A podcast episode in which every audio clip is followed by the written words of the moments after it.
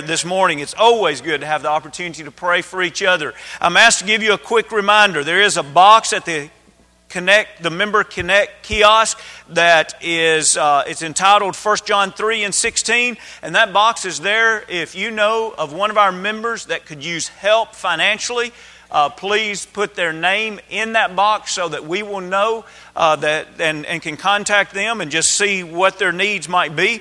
And also, if you'd like to submit that online, you can go to our website, which is www.mountjuliet.org backslash need. Just N E E D, backslash need.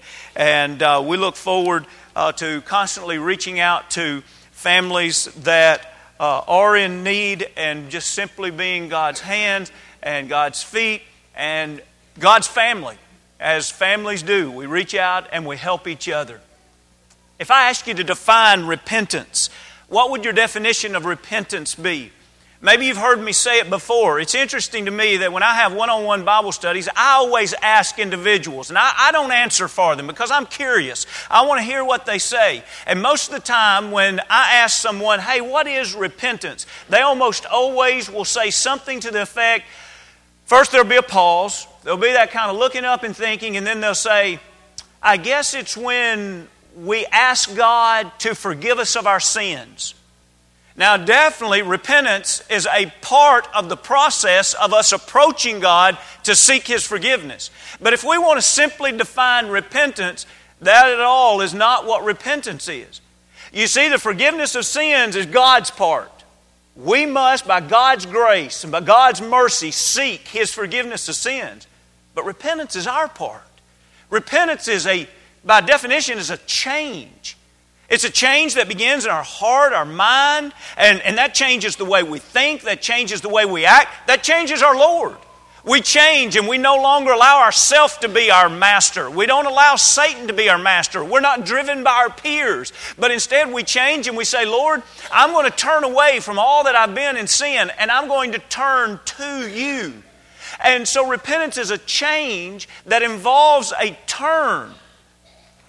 Now it's interesting that after the lame man was healed in Acts the third chapter, which we've talked around and about that this morning and some even last week, but I want you to notice there, if you have your Bible open, let's scan some things beginning at verse 11.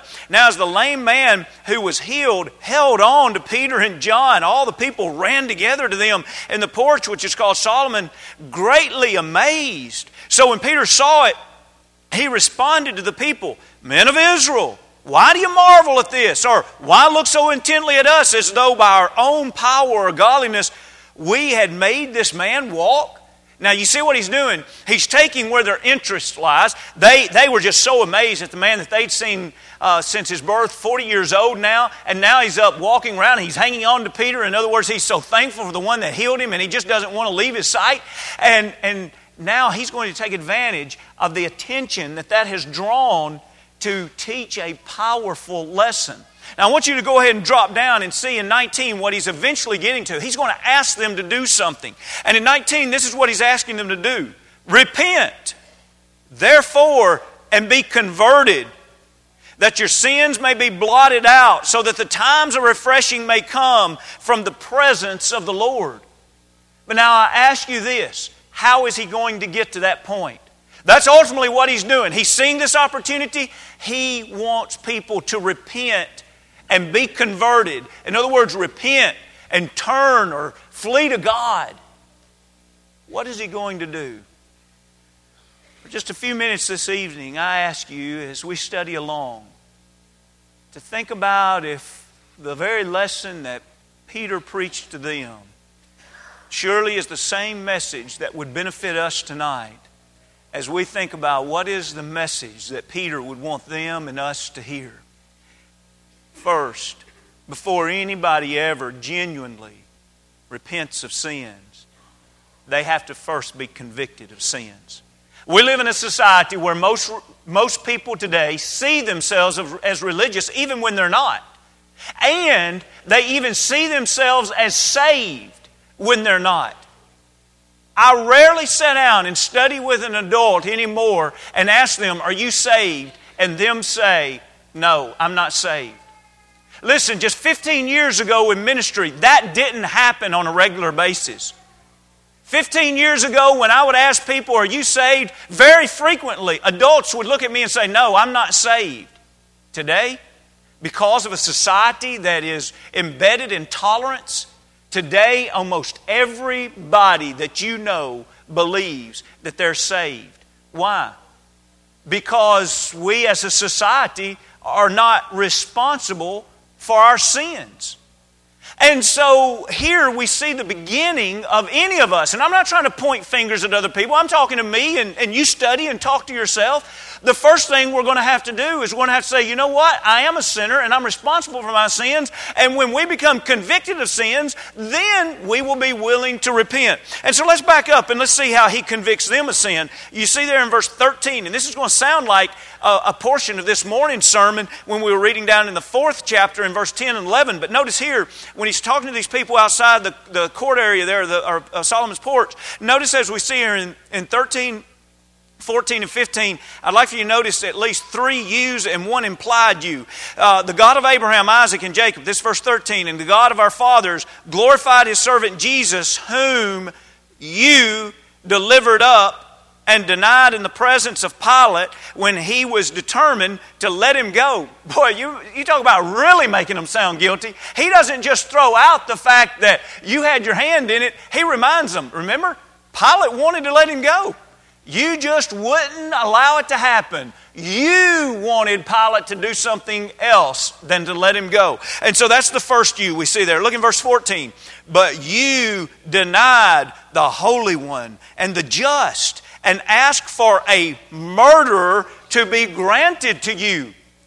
You see how he, his effort to convict them is very straightforward, very blunt. You had the holy one, you had the just one, but what you wanted was the murderer to be free, and let's go ahead and crucify the one that is innocent. And then another implied you in 15, it would read, And you killed the Prince of Life. Other translations talk about the originator of life, which is interesting. You killed the originator of life, whom God raised from the dead, of which we are witnesses. Not insulting your intelligence, but what was he doing right there? For those verses, it wasn't just sentences, it was phrase after phrase. I'm reminding you, you are guilty. You've committed this sin. You've committed a crime against God. Why?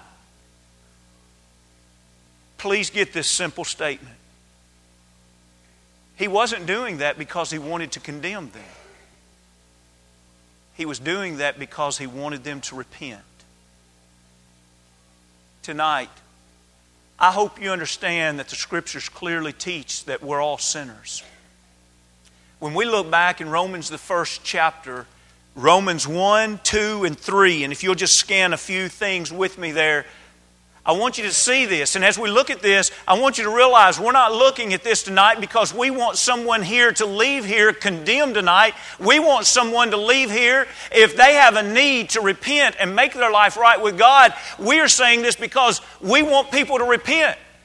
But you know what? None of us ever repents unless we recognize the fact I'm convicted of sin. Romans 1 and 18, we see, For the wrath of God is revealed from heaven against all ungodliness and unrighteousness of men who suppress the truth and unrighteousness. What stirs God's wrath? Anytime we sin, anytime we do something unrighteous or ungodly, we see the stairwell down of sin beginning in 21. And he even lists sins very specifically beginning at 29 of the first chapter. And finally, he reminds again of what the consequences of dying in sin is in 32. Who knowing the righteous judgment of God. See, God's judgment's fair. Who knowing the righteous judgment of God, that those who practice such things are deserving of death. Not only do the same, but also approve of those who practice them. God's wrath is stirred against sin. He gives a list of sins and he says, Now, anybody that does these, even if you approve of these things, you deserve to die.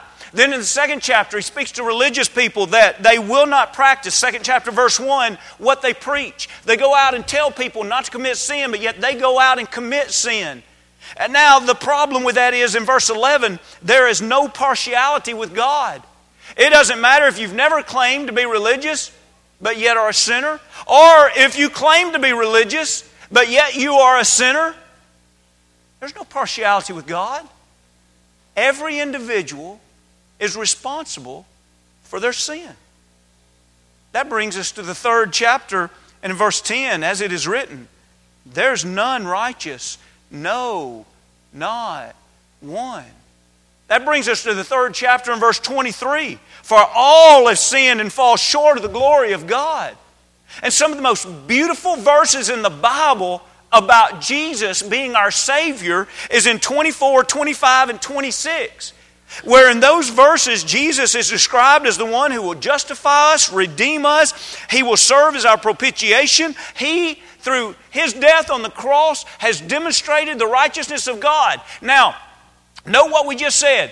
We just said 24 and 25 and 26 are some of those beautiful verses about salvation. What led up to those verses? Three chapters of Paul writing to say, Are you a sinner? Are you a sinner? Yes, yes, yes. And when I believe that, then I will believe that I need a Savior.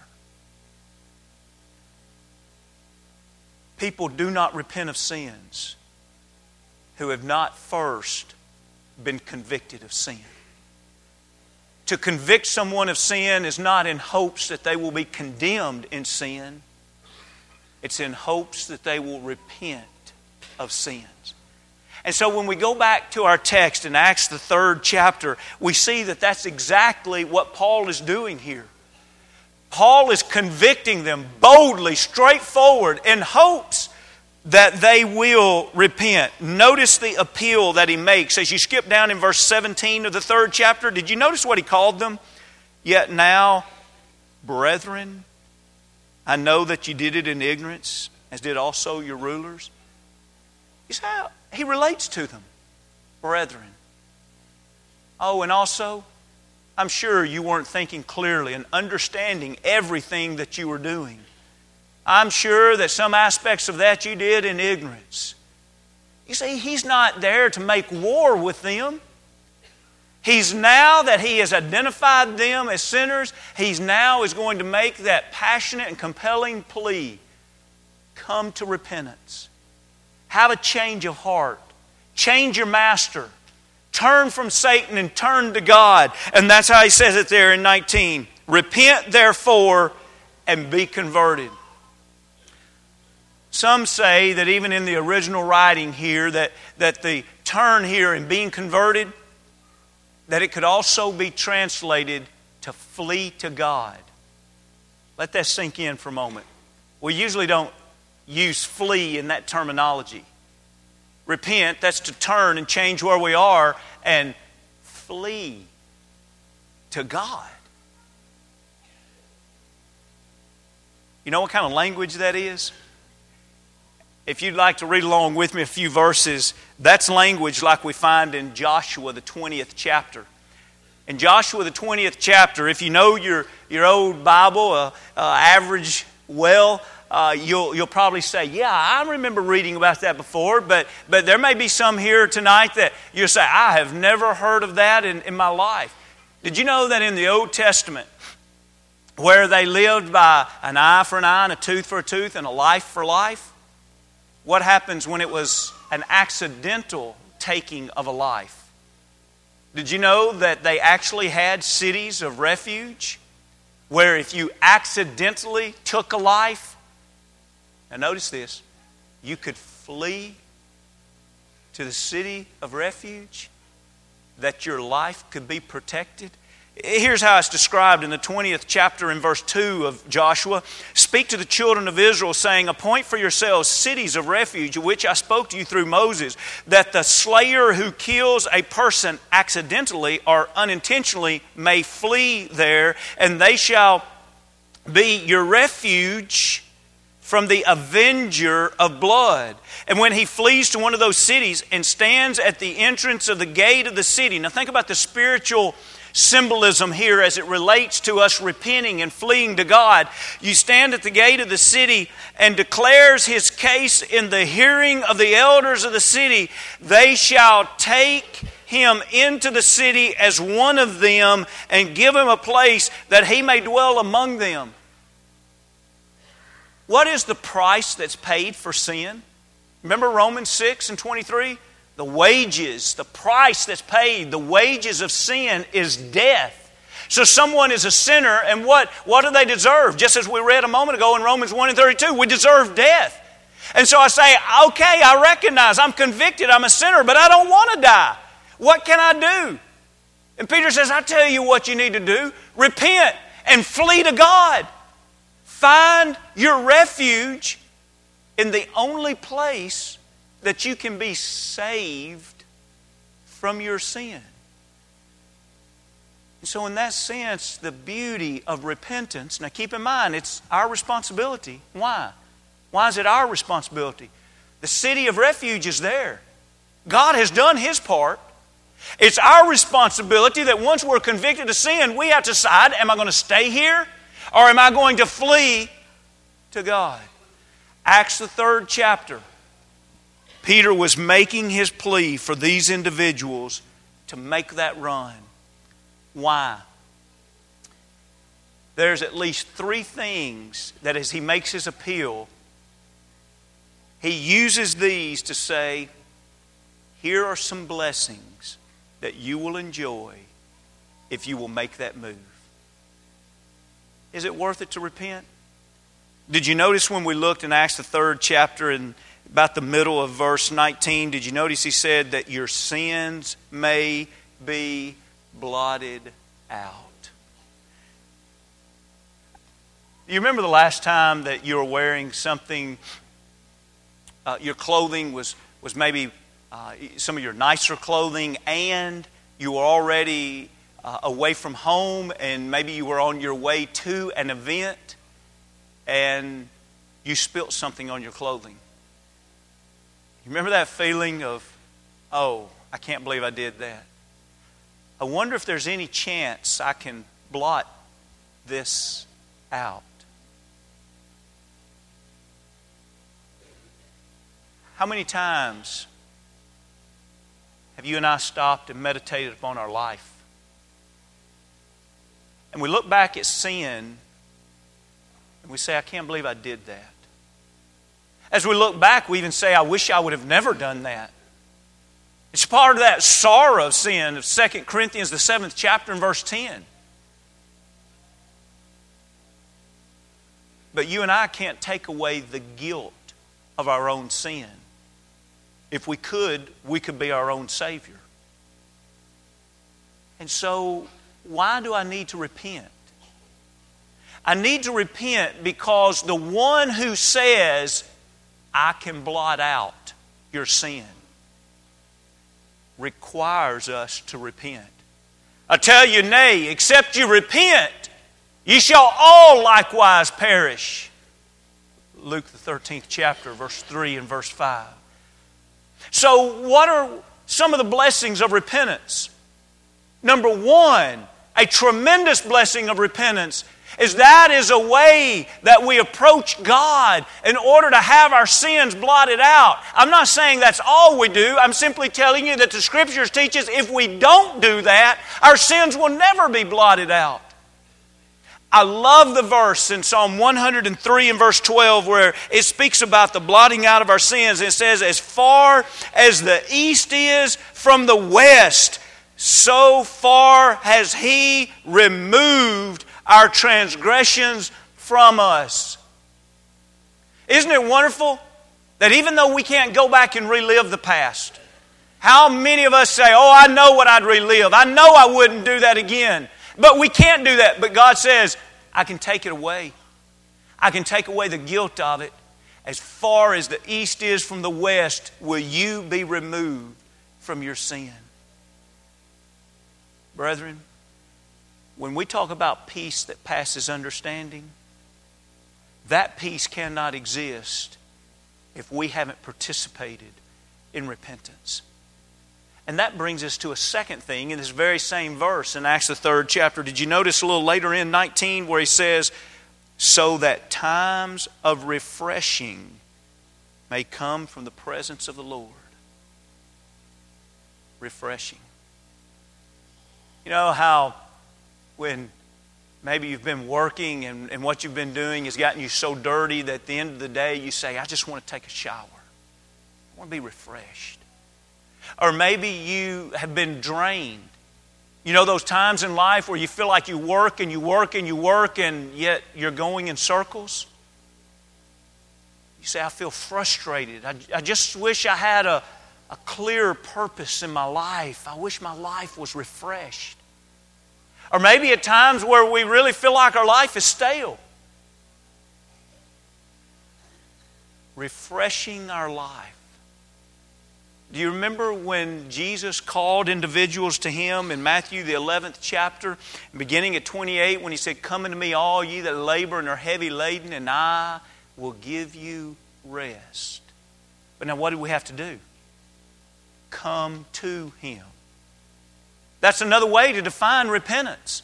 If I am away from God, I am in sin. And the only way to come to God is to say, I repent and to literally change our mind, to change our direction and say, I'm leaving the sin behind and I'm fleeing to that spiritual city of refuge. I'm fleeing to God. I'm going to allow Him to blot out my sins. Let's use the words of David and restore unto me the joy of my salvation. I want joy. I want to be refreshed. I want to have a spiritual life that is strong and is vibrant. It can't happen without repentance. But we close this lesson with one more blessing. If you will, look at the very end of the third chapter. He says to you first, God, having raised up his servant Jesus, sent him to bless you in turning away every one of you from your iniquities. Turning away, that's another way to define repentance. What did he do? He says, God's going to bless you. How? He's going to give you the guidance. He's going to give you the strength. He's going to give you the wisdom that you need. To do what? To turn away from your iniquities. Now, when we turn from iniquities, we're going toward God. And so he uses another way to describe a blessing of repentance. Why is it a blessing to get away from sin? Do you believe Galatians 6 and 7 that whatsoever a man sows, that must he reap? Do you really believe that for every sin there is a painful consequence that we will experience because of it? It's true. I'm reminded of the very last verse in the book of James in James, the fifth chapter, when he talks about how wonderful it is when someone turns someone away from sin. In other words, here's a person going and they're pleading to someone, repent. Leave this life. Look at the blessings. Now, how do we do that? We know from the sermon tonight. We do that by convicting people of sins. We do that by making the appeal that there's something better. What do we do? We show them that your life can be refreshed. We show them what life is like with God. But notice what he does here. He also uses kind of the opposite side of that coin and says, also show them what they're leaving behind. Well, what are we leaving behind? Look at verse 20. Let him know that he who turns a sinner from the error of his way will, number one, save a soul from death, but number two, cover a multitude of sin. How long have you been a faithful Christian? Do you realize that because someone encouraged you to repent, and because you found the strength and the conviction to repent, do you realize how many sins you've not committed since that time? I know none of us are perfect. But do you realize how many sins you've not committed that you otherwise would have committed? And now think about this every one of those sins would have had a painful consequence. What relationships would you have harmed if you wouldn't have repented? What pain or vices would you have brought into your life if you would have not repented? Ah, but think about this as we close this lesson. What if you repent tonight? And a year from now, you're able to look back on the last 365 days and say, A year ago, I repented. And since then, there have been a multitude of sins covered in my life. In other words, they were taken out of my life. And today I'm enjoying the blessings of living a life that has been separated from those past iniquities. Friends, there's a lot of things powerful about the cross, about a resurrected Lord. But one of those things that's powerful is that it gives us the courage and the motive to say, I can do this. I can leave behind this sin because what I'm going toward is worth any sacrifice that I have to give up. Repentance. If anybody tells you it's easy, they're lying to you. But if anybody tells you it's not worth it, they're lying to you also. Repentance is the way home. It's our responsibility to respond to a God who is a city of refuge, wanting to protect us and embrace us. Are you home with Him tonight? Is your life a life of repentance? If not, why not do that tonight and be baptized into Christ for the remission of your sins? Or maybe you've done that, but along the way you've lost the way and you want to repent and confess sin and pray forgiveness tonight. Let's all leave here tonight safe in the arms of our Savior. And if we can help you in any way, comes we stand and as we sing. Is